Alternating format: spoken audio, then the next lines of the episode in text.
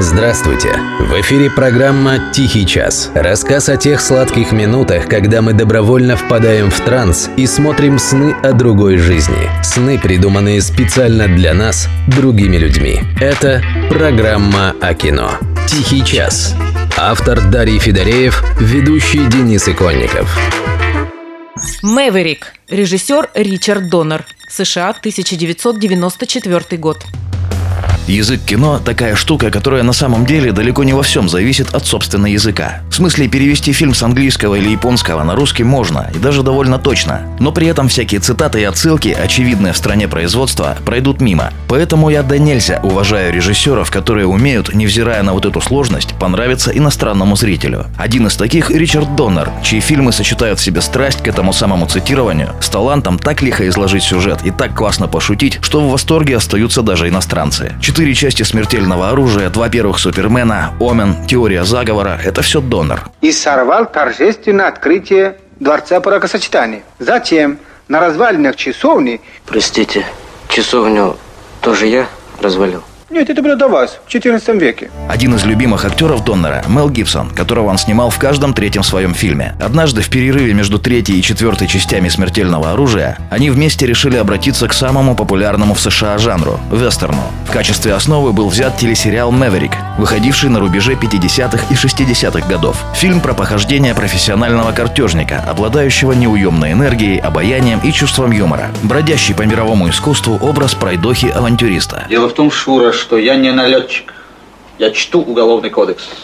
Я идейный борец за денежные знаки. Для полного метра режиссер взял один эпизод из жизни Бретта Мэверика. Его участие в чемпионате всех рек по покеру 1875 года. Для этого Мэверику нужно поставить на кон 25 тысяч долларов, из которых в начале фильма ему не хватает трех. Вот он и бродит по еще полудикому западу в поисках нужной суммы, собирает долги, а также занимается своей непосредственной профессиональной деятельностью. Мне кажется, я внесу в игру множество плюсов. Я никогда не мошенничаю, а блефую редко. Я в это не верю. Это естественно. Игра была хороша и без него. Что хорошего в пустом месте? Вы правы.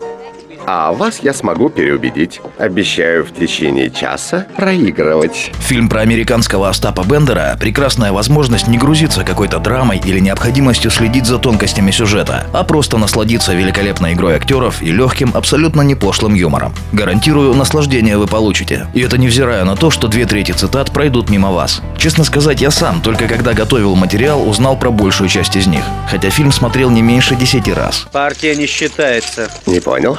Эта партия не должна считаться. И ты можешь логично объяснить, почему? Я отвлекся от игры. Отвлекся? Он говорит. Как тебя зовут? Джон Хардинг.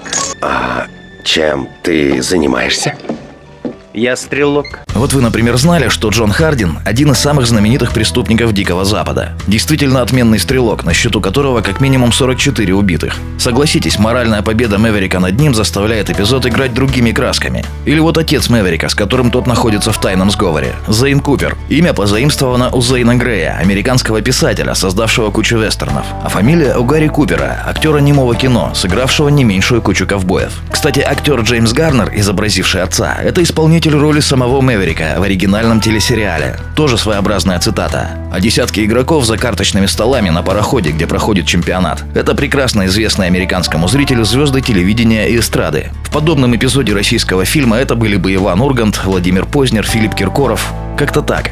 Впрочем, не все цитаты прошли мимо нашего зрителя. Сцена с ограблением банка, где Гибсон, Мэверик, с удивлением присматривается к лицу грабителя. Это прямая отсылка к смертельному оружию. Ведь грабителя играет Дэнни Гловер, напарник Гибсона в том знаменитом фильме. Он даже произносит коронную фразу этого напарника «Я слишком стар для всего этого дерьма». Поэтому-то, по сути, фильм «Мэверик» — это не просто комедийный вестерн. Для американского зрителя это веселая пародия на всевозможные клише. Как, между прочим, пародией на боевики было смертельное оружие. Но любим мы их, конечно, не за это. А теперь ты удовлетворишь мое желание.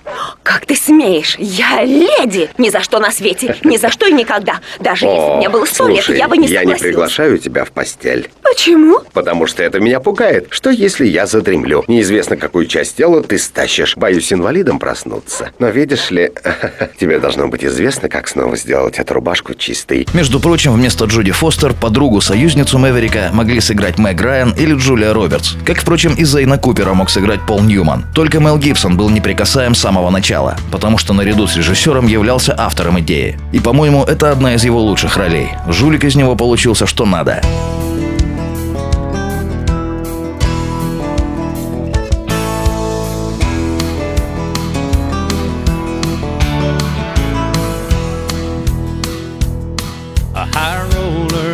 even when the chips are down. To win her over, I'd see the tables turn around.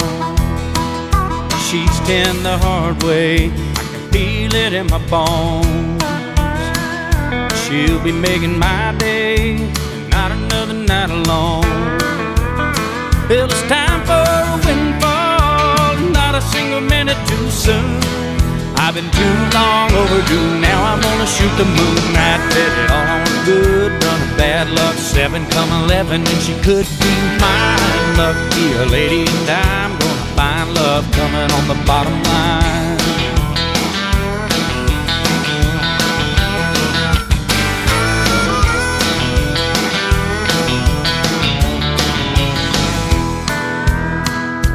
I've been to the table and I've lost it all before. I'm willing and able, always coming back for more. Squeezing out a thin dime till there's no one hanging on my arm. I've gambled on the third time, a fool will tell you it's a charm. If I'm betting on a loser, I'm gonna have a devil to pay. But it's the only game I know to play. It doesn't matter anyway. I bet it all on a good run of bad luck. Seven come eleven, and she could be mine. Luck be a lady, and I'm gonna find love coming on the bottom line. I bet it all on good run of bad luck. Seven come eleven, and she could be mine. Luck be a lady, and I'm gonna find love coming on the bottom line.